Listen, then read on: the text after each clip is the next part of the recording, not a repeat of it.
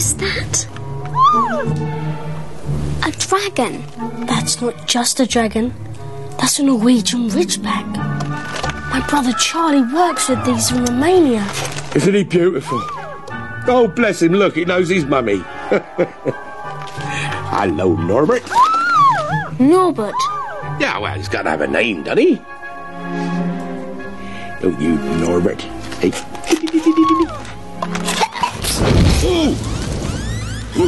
you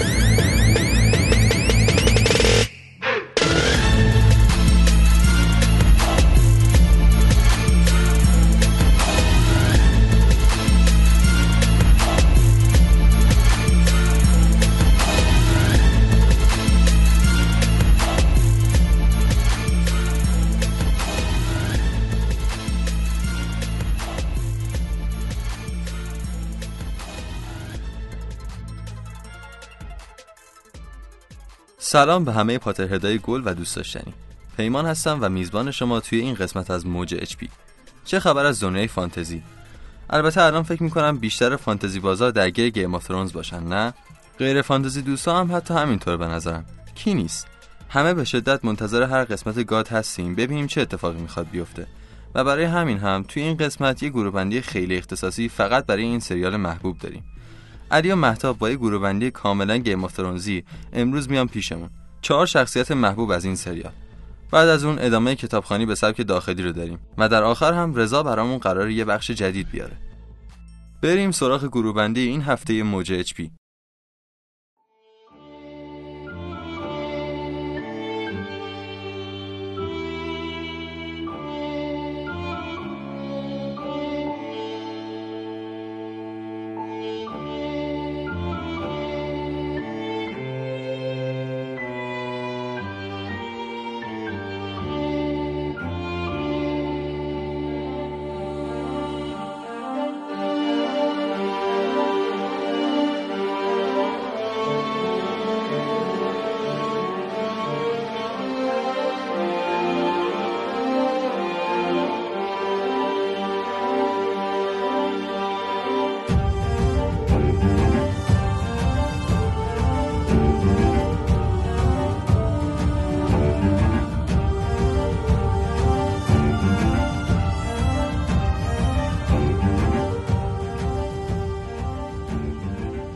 سلام خدمت تمامی شنوندگان عزیز موج HP علی هستم. سلام منم مهتاب هستم. ما دوباره برگشتیم با یک کلاه گروهبندی دیگه در خدمت شما هستیم. اما گروه بندی امروزمون یه ذره فرق داره. این روزا سریال محبوب Game of Thrones یا بهتر بگم همون بازی تاج و تخت رو بورسه و همینجور که می‌دونین اکثر جامعه دارن میبیننش و هر جایی که بشینین چند کلمه راجبش میشنوین. این هفته ما تصمیم گرفتیم چهار نفری که گروه بندی می‌کنیم همه از این سریال باشن تا ما هم به شور و شوق این سریال بپیوندیم. شخصیت اولی که انتخاب کردیم یه شخصیت بدبخت و فلک زده است که البته باید بگم یکی از شخصیت های محبوب خودم هم هست. حالا چرا بدبخت؟ خب تو فکر کن یه با اصالتی بعد بری یه جایی که همه با اصالتن و تو رو تحویل نگیرن و فکر کنم بی اصالتی ولی تو با اصالتی و اونا نمی‌دونن که با اصالتی. چیزی که گفتی خودت فهمیدی؟ نه دیگه خب مثلا اینجوری گفتم که اسپویل نشه بذار من میگم بابا اولین گروه بندی امروز برای جان اسنو هستش This is Jon Snow. He's king in the north. از بچگی به عنوان یه حرومزاده وارد خانواده استارک ها شد و همه ازش بدشون میومد مخصوصا مادر خانواده کتلین You might not have my name, but you have my blood. Is my mother alive? Does she know about me, where I am, where I'm going? Does she care? The next time we see each other, we'll talk about your mother. ولی خب اون هیچ وقت نفرتی از استارکا نداشت و آدمی نبود که کینه ای به دل بگیره. خب این شاید نشون دهنده مهربون بودنشه. البته وفاداری خاصی هم به همه داشت. یه جورایی تمام زندگیشو داشته سعی می‌کرده از بین وفاداری های دوگانش انتخاب کنه. مثل زمانی که برخلاف قسمش توی نایتس واچ می‌خواست برگرده پیش راب و فکر می‌کنم اینا یه جور نشون دهنده هافلپافی بودنشه. Go back. Sam told us everything. We're sorry about your father. But it doesn't matter. You took the oath, you can't leave. I have to. You can't. You said the words. I don't care Hear about... my words and bear witness to my vow. To hell with all of you. Night gathers, and now my watch begins. It shall not end until my death. I should live and die at my post. البته زمانی هم که تصمیم گرفته بود به دیوار بره با اینکه می‌دونه چه زندگی سختی و پیش رو داره تصمیمش عوض نشد و به دیوار رفت. یه جورایی هم با شرایط خودش رو هماهنگ کرد و این هماهنگی منو یاد هری و گریفندوریا میندازه. آره خب ولی خب نمیشه بگیم صد درصد گریفیندوریه که. ولی کلا همه چیش به گریفندوریا می‌خوره. آدمیه که بیشتر به قلبش گوش میده تا ذهنش. حتی می‌تونم بگم عصبانیت زمانی که فرمانده مورمونت اون رو به عنوان خدمتکارش انتخاب کرده بودم باز به گریفندوریا می‌خوره. آخه گریفندوریا تو اینجور موارد نمی‌تونن زیاد صبور باشن. بعدش هم اون شجاعت خیلی زیادی که تو طول سریال نشون میده کاملا آشکاره. خب در مورد اسلیترینی بودنش یا نبودنش هم می‌تونیم بگیم. هیچ وقت جاه طلب نبوده. همیشه شرافتش رو به بقیه ترجیح داده. توی مواقعی که لازم بوده دروغ بگه دروغ نگفته که خب هیچ آدم با سیاستی همچی کاری نمیکنه But have you ever considered learning how to lie every now and then? Just a bit? I'm not going to swear an oath I can't uphold. Talk about my father if you want. Tell me that's the attitude that got him killed. But when enough people make false promises, words stop meaning anything. همیشه هم فکرش بهتر از همه کار می‌کرد و زمانی که همه به فکر حکومت و اینجور چیزا بودن جان هدفهای بزرگتری رو دنبال می‌کرد. خب این درسته ولی من این خصلت و ریونکلایی بودن رو زیاد توش نمی‌بینم. به نظرم بیشتر خصلت مثل گریفیندور یا هافلپاف بیشتر بهش می‌خورن. که بازم خصلت های گریفندورش به هافلپافش میچربه. به علاوه اینکه من در طول مدتی که سریال رو می‌دیدم فقط و فقط تنها کلمه که یادم میومد گریفندور بود. اون به خانواده پیوست که تقریبا قبولش نمی‌کردن و بعدها با یه سری حرکات ها جایگاه خودش رو پیدا می‌کنه. مثل هری پاتر. تشنه مبارزه است و تسلیم نمیشه. مثل هری پاتر. و از آدمای بی‌دفاع حمایت می‌کنه. باز مثل هری پاتر. همونطور که اون اوایل از سم دفاع کرد. و یه چیز جالب این که هر دو توی یه نبرد خیلی بزرگ رهبر هستن. بدون اینکه دلشون بخواد. منم نظرم باید یکی و به نظرم باید بفرستیمش گریف. و حالا جان اسنو اولین کاراکتر امروز وارد گروه گریفندور میشه. خب بریم سراغ نفر بعدی. بریم. نفر دوم کسی نیست جز جیمی لنیستر. کاراکتر خاکستری و تقریبا دوست داشتنی گات که البته شخصیت فوقالعاده محبوب الناس هم هست. جرأت دارید فقط جلوش از جیمی بد بگید. روزگارتون رو سیاه می‌کنه. بگذاریم. جیمی لنیستر.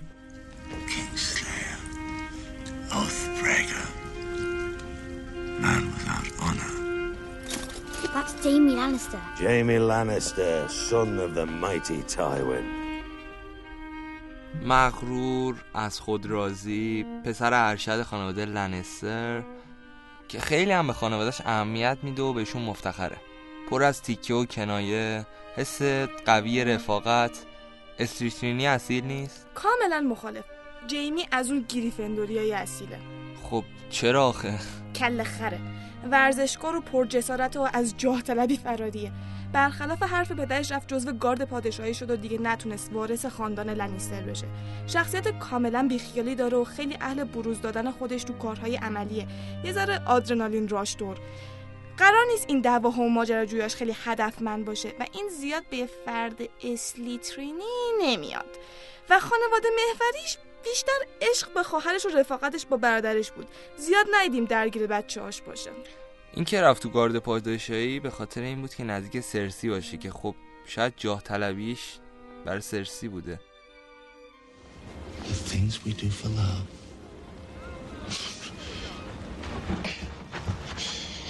You didn't come here to talk about our sisters. That's exactly why I came here. I love Cersei. You can laugh at that if you want. You can sneer, it doesn't matter. She needs me.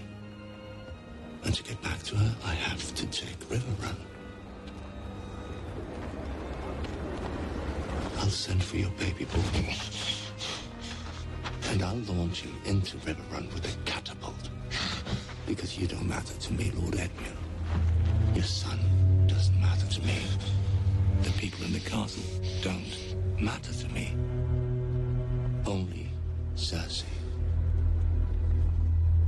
if I have to slaughter every Tully who ever lived to get back to her, that's what I'll do. حتما که قرار نیست جاه طلبی عهدهدار شدن کسلی راک باشه. خب همین دیگه جاه طلبی اسلیترین نداره. نقشه کشی و توتهاش بیشتر از اینکه برای قدرت گرفتن خودش باشه به خاطر راضی نگه داشتن سرسی بوده.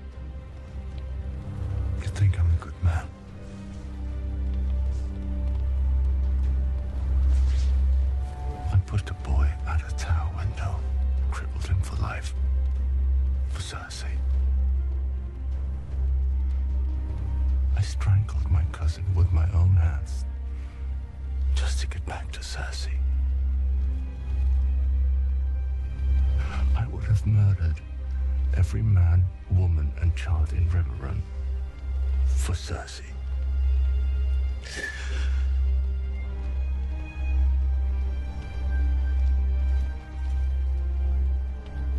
She's hateful. And so am I. اسلیترینیا اوضاع دست خودشون می‌گیرن و رهبرای عالی هستن. جیمی اصلا این حرفا براش مهم نیست و یا سرخود رفتار می‌کنه یا همراه با سرسی. شوخ طبعی هم که داره اون شخصیت تو چشمشم بیشتر به گریفندور می‌خوره تا اسلیترین. اسلیترینیا یه خورده سرسنگین ترن جیمی شخصیت اجتماعی داره که اگر موقعیتش باشه با همه می‌تونه رفیق بشه. ولی خب غرورش و خصومت خانوادگی که وجود داشتن خیلی وقتا مانعش شده ولی خب یه خصوصیت مهم گریفیندوری هست که جیمی اصلا خوش نشون نمیده و اون جوون مردیه شاید این اواخر جیمی خیلی اخلاق مدارتر از قبل به نظر بیاد ولی تو کل مجموعه دیدیم که چطور به خاطر نجات خانوادهش حاضر به انجام هر کاری شده و هیچ مشکلی هم با این مسائل نداشته حاضر باز هم انجامشون بده Do you want me to apologize? I won't. We were at war. Everything I did, I did for my house and my family. I'd do it all again. و شاید همیشه داوطلبانه اوضاع دستش نگیره اما تو هدایت و هوش استراتژیک از استریترینیا چیزی کم نداره فقط شاید یه ذره کم حوصله باشه و یادمونم نره که کلاه به نظر افراد تو انتخاب گروهشون احترام می‌ذاره وقتی سرسی اسلیه طبیعتا جیمی هم ترجیحش رو گروه خانوادگیشه و اسری رو بیشتر از گریف ترجیح میده جیمی به احساسات و قلبش خیلی وفاداره و اونا رو زیر پا نمی‌ذاره. این به نظرم خیلی خصوصیت تعیین کننده بین گریفندور و اسلیترینه در برابر این حرفی ندارم. ولی چرا ریونکلا و هافلپاف نه؟ جیمی باراده هست ولی سخت کوش نه چندان. به نظر نمی‌رسه تلاشی کرده باشه تا توی زندگی اشرافیش زحمت اضافی به دوش بگیره. مهربونی تحمل و فروتنی هافلپافیا رو هم به هیچ وجه نداره. در مورد ریون هم جیمی چندان مشتاق یادگیری به نظر نمی‌رسه. همین که کارش را بیفته براش کافیه و مثل تیریون خوره کتاب و اطلاعات نیست. آدم باهوشی و مردم رو هم خیلی راحت همونطوری که هستن قبول می‌کنه. اما شخصیت یکتا و خارج از عرفی نداره. ارزشهاش عملا ارزشهای خانوادهشن و خودش برای خودش به طور مستقل شخصیتی تعریف نکرده. به نظرم اگه قرار باشه بحثی وجود داشته باشه بین گروه گریفندور و اسلیترینیه و کلاه موج اچپی به جیمی لنستر بین دو گزینه گریفیندور و اسلی اجازه انتخاب میده. Jamie. My name's Jamie. Oathkeeper.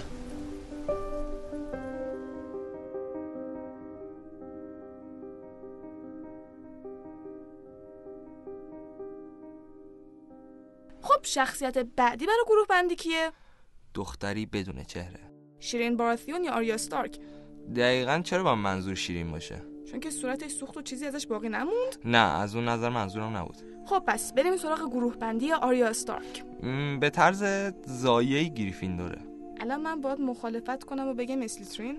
اگه دوست داری آره هرچند دلیل زیادی برای اسلی بودنش وجود نداره. آریا هیچ وقت دست پشت پرده نیست و خودش به شخص اهدافش رو دنبال می‌کنه.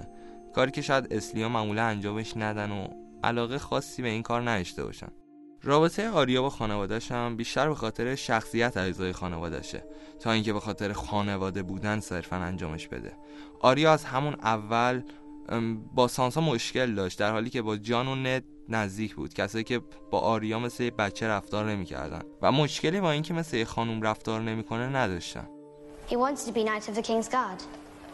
He can't be one now, can he? No. But someday, he could be Lord of a Holdfast. He'll sit on the King's Council. Or he might raise castles. Like Brandon the Builder. Can I be Lord of a Holdfast? You will marry a High Lord and rule this castle. And your sons shall be knights and princes and lords. No. That's not me.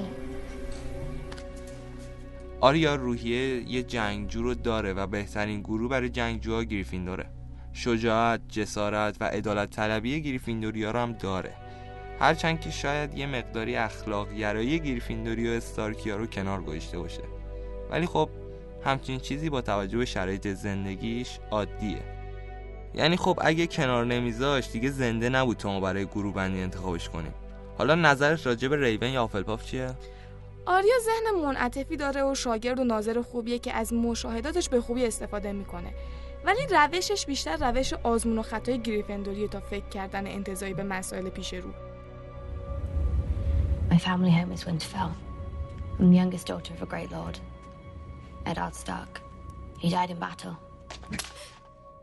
Lie. After he was executed, I fled the capital.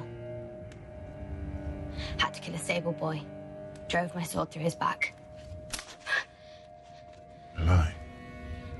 I stabbed him in the gut. I tried to find my mother and brother, but I never did. They were murdered by Walder Frey. An outlaw kidnapped me, a man called Poliver. A man called the Hound, Sandor Clegane. He tried to sell me but was wounded in a fight. He begged me to kill him, but I wouldn't. I left him in the mountains to die. I wanted him to suffer. I hated him. I hated him. That's not a lie. A girl lies. To me. To the many-faced god. آریا روحیه پذیرای ریونکلا نسبت به مردم نداره و نسبت به ریونکلاویا هم شخصیت خیلی فعالتری داره. ریونیا یه خورده می‌تونن منفعل باشن. هافلپاف هم اونقدر گروه خوبی برای آریا نمی‌تونه باشه. هافلپافیا خیلی محافظه کارتر و آرومتر از آریا هستن. آریا بیشتر از که کمک به مردم براش مهم باشه انجام دادن کاری که لازمه براش مهمه. آریا دوستی نیست که وقتی زخمی شدی زخماتو ببنده بلکه میره و انتقام تو از کسی که تو رو به اون روز انداخته می‌گیره. Something wrong with your leg, boy? What, what, what do you mean? Can you walk? I've got to carry you. Carry me? Find a little blade.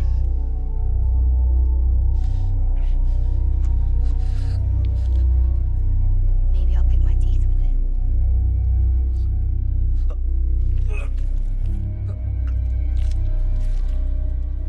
موافقم پس فکر می‌کنم وقتش که اعلام کنیم اینطوری بود که کلاه گروهبندی ما آریا استارک رو در گروه گریفیندور انداخت. برای شخصیت چهارم سراغ مردی برای تمام فصول میریم. سر تامس مور که از شخصیت های گاد نبود که. بود؟ منظورم از مردی برای تمام فصول این نبود. منظورم بیخیال. می‌خوایم تیریون لنستر رو گروه بندی کنیم.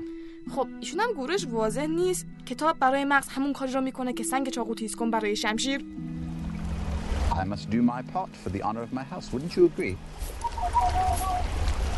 But how? Well, my brother has his sword, and I have my mind. And a mind needs books like a sword needs a whetstone. That's why I read so much Jon Snow. خب می‌تونیم روی گروه دومش بحث کنیم. شاید حتی خودش هم به عنوان گروه اول انتخابش کرد. اسلیترین؟ تیریون شوخیت گرفته. تو مجموعه فکر نکنم کسی به اندازه تیریون با خانوادش مشکل داشته باشه. البته بیشتر خانوادش بودن که باش مشکل داشتن و شاید نسبت به یک کوتوله اوضاعش خوب باشه ولی واقعا نمیشه گفت که جاه طلبی از خودش نشون داده باشه. چیزایی که از زندگی می‌خواد عملا حقوق اولیه انسان هاست. حالا شاید شدتی که ازشون می‌خواد یه ذره از یه آدم معمولی بیشتر باشن ولی قدرت طلبی اضافی از خودش نشون نداد. اتفاقا اگه به خودش بود از همه مسائل فاصله می‌گرفت و بیخیال همه چیز می‌شد. هوش اصلی هم درسته که داره ولی کوتوله بودنش باعث دردسر نمیشه. اسلیترینیا کسایی هستن که با مشنگزاده ها مشکل دارن کسایی که ظاهرا هیچ فرقی با بقیه جادوگر ندارن. اون وقت با موجودات از ریخ افتاده مثل تیریون اوکی باشن؟ این دوتا هیچ ربطی به هم ندارن. حتی اگه تیریون کوتوله باشه در هر صورت یه لنیستره و از خانواده ای اصیل. از این نظر فکر نکنم مشکلی با رفتنش به اسلیترین وجود داشته باشه. ولی رفتارش حقیقتا یه مقدار دور از وقار اسلیترینی است. ولی در عوض گریفندور بهش می‌خوره. تیریون با وجود جسه و عدم توانایی هاش توی جنگیدن چند بار داوطلب شده. چند بار شخصا خودش رو به خطر انداخته و اسلحه به دست شده. When the time comes, Sir Davos and I will be on the walls to give you the signal to light the trench. Sir Davos is perfectly capable of waving a torch on his own. You'll be in the crypt. Oberth, I have fought before. I can do it again, alongside the men and women risking their lives. There are thousands of them, and only one of you. You can't fight as well as they can, but you can think better than any of them. تیریون کاملا شجاعت و جسارت گریفندوری ها رو داره هرچند وقتی که زمانش برسه بیشتر نقشه کشی اسلیترین از خودش نشون میده. دقیقا. تیریون موقعی شجاعت خودش نشون میده که چاره دیگه ای براش نمونده باشه. این روش گریفیندوری نیست. آره. تیریون هوای رفیقاش رو داره و وقتش که بشه مبارزه رو بر نمیگردونه. ولی در بهترین حالت گریف می‌تونه دومین گروه براش بشه که دقیقا چیزیه که ما داریم سرش بحث می‌کنیم. مسلما هافلپاف گروه دومش نیست. هافلپاف گروهی که همه رو را میده. چطور با قاطعیت میگی که گروهش نیست؟ محافظه کار مهربون سختگوش فروتن تیریون هیچ کدوم اینا نیست. که خب میمونه ریون. که قبول داریم گروه اولشه. باهوش با اطلاعات کنجکاو خدمند و خلاق و حتی اون خصوصیت معمول منفعل بودن و تکرو بودن ریون هم داره. حقیقتا که گروه تریون ریون کلاس پس تریون لنیستر نشان قرمز و طلایی خاندانش رو با ردای آبی ریونکلا تبعیض کرد. مرسی از علی و مهتاب برای این گروه بندی کاملا Game of Thrones ی گوشه و کنار این شهر قصه های قدیمی دوباره دارن سینه به سینه میچرخن. پیر و جوون زن و مرد قصه های قدیمی رو دوباره دارن برای همدیگه نقل می‌کنن و در واقع یه قصه به خصوص. قصه پسری که زنده ماند. کریم شاتر و سنگک جادو.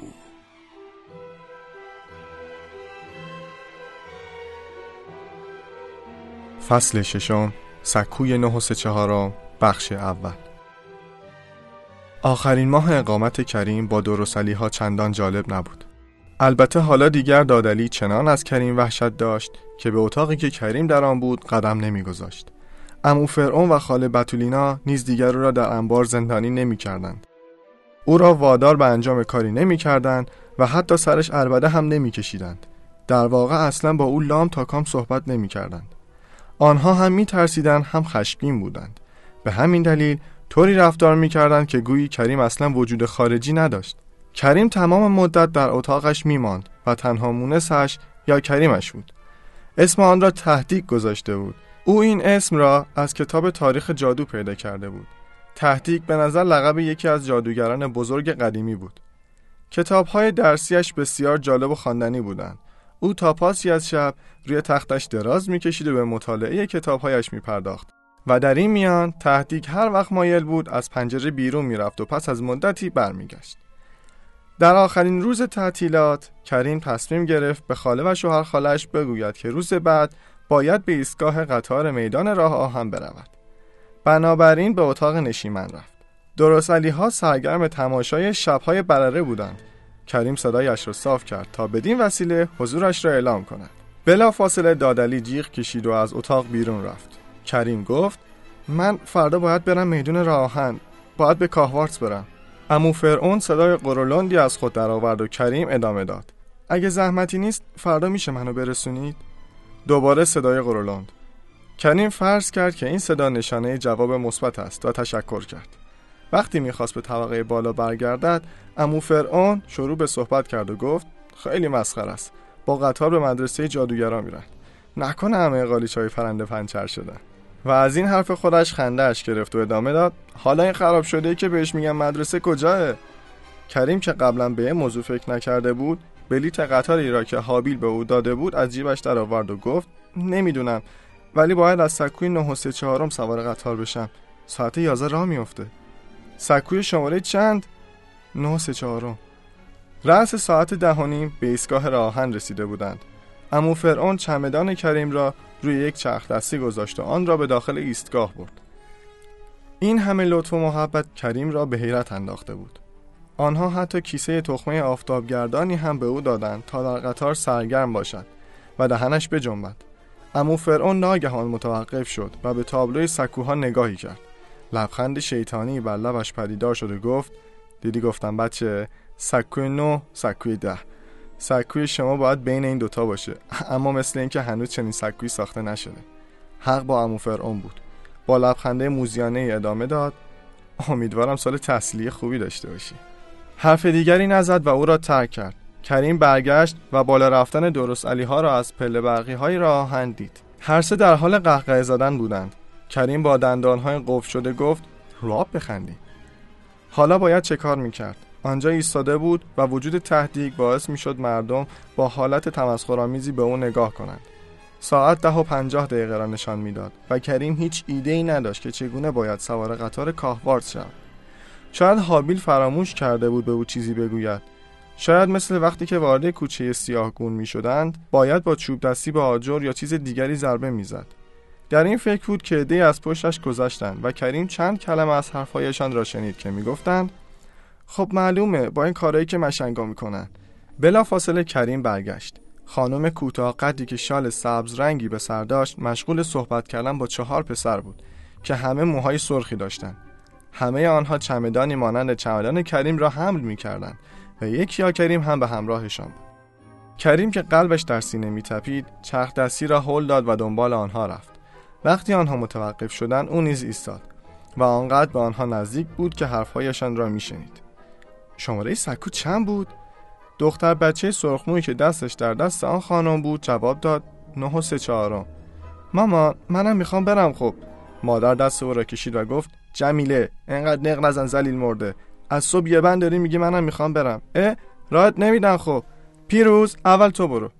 پسری که به نظر می‌رسید از همه بزرگتر باشد به سمت سکوی نه و ده حرکت کرد. کریم با دقت به او نگاه می‌کرد. سعی می‌کرد حتی پلک هم نزند. اما همین که پسر به نرده بین سکوی نه و ده رسید ای از توریست های ژاپنی از جلوی چشم کریم گذشتند و وقتی رد شدند پسر ناپدید شده بود. خانم دوباره گفت حالا نوبت تو فریدون. پسر نگاهی به مادر کرد و گفت من فریدون نیستم جهانگیرم. مامان تو که تشخیص نمیدی من جهانگیرم چطور ادعای مادری می‌کنی؟ مادر جواب داد برو اون همه بزرگت مسخره کن تو فریدونی. حالا هم دست به جمون داره دیر میشه. آن دو برادر دوقلو هم به سمت نرده بین سکوین و هدا حرکت کردند و دوباره پف اما چطور این کار را می‌کردن؟ کریم مقداری شجاعت در خود جمع کرد و به سمت خانم شال سبز رفت. خانم ببخشید. سلام عزیزم. اولین بار داری میری کاهوارز رستم هم سال اولشه. بله ولی موضوع اینه که نمی‌دونم چجوری باید وارد سکو بشم. خانم با مهربانی به کریم نگاه کرد و گفت نگران نباش تنها کاری که باید بکنی اینه که یه راست از نرده بین سکوی نه و سکوی ده رد بشی. فقط نباید از ترس خوردن به نرده یه های وایسی. این خیلی نکته مهمیه. پشت سر رستم هم می‌تونی بری. کریم چختاسی را هل داد و جلو رفت. نرده سخت و غیرقابل نفوذ به نظر می رسید سرعتش را بیشتر کرد. روی چرخ دستی خم شد و شروع به دویدن کرد. نرده نزدیک و نزدیکتر می شد دیگر نمی توانست بایستد چرخ دستی با سرعت جلو می رفت و نگه داشتن آن غیر ممکن شده بود. فقط چند سانتی متر دیگر. چشمهایش را بست. منتظر برخورد با نرده ماند. پایان فصل ششم بخش اول.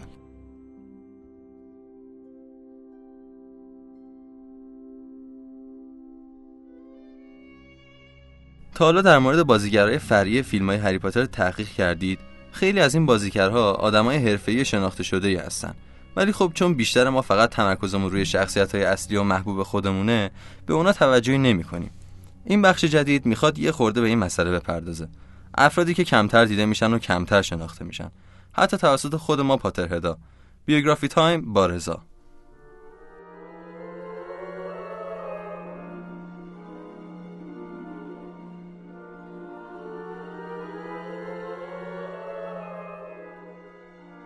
زوئی میکر در 13 می 1949 در نیویورک ایالت متحده آمریکا متولد شد که دقیقا میشه گفت 69 سالشه.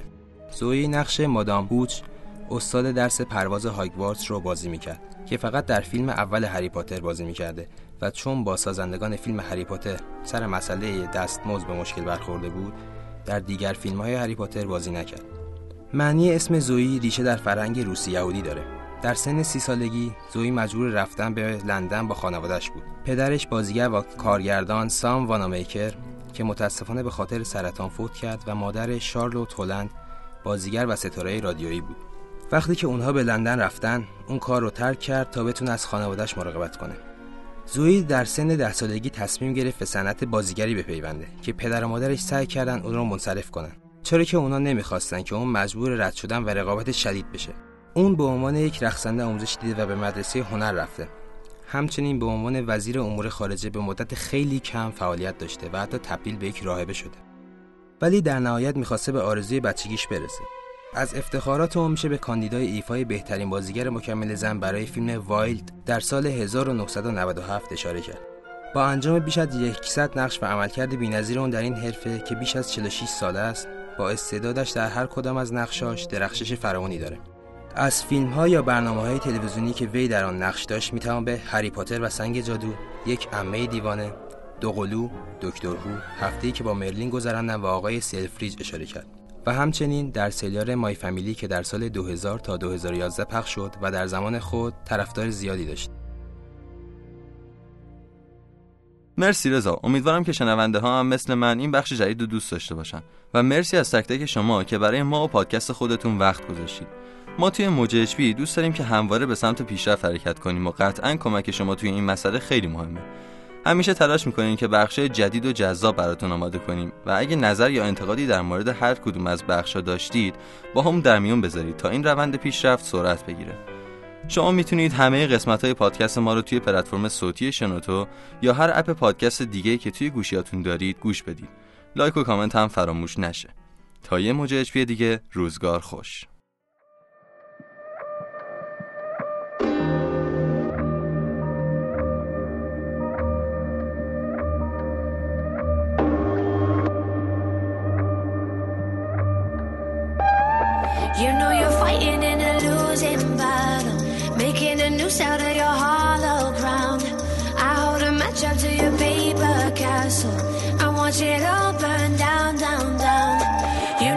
Fighting in a losing battle, making a noose out of your hollow ground. I hold a match up to your paper castle.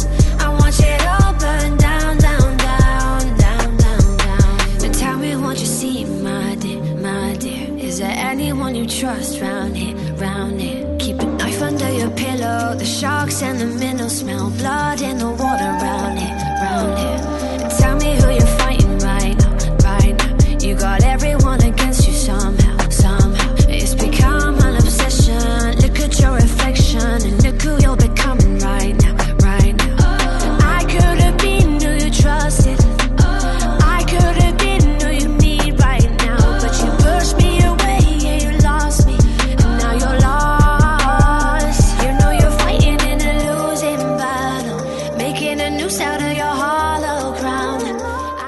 صدای موج اچپیه هایکواردز داتایا I want it all burned down, down, down.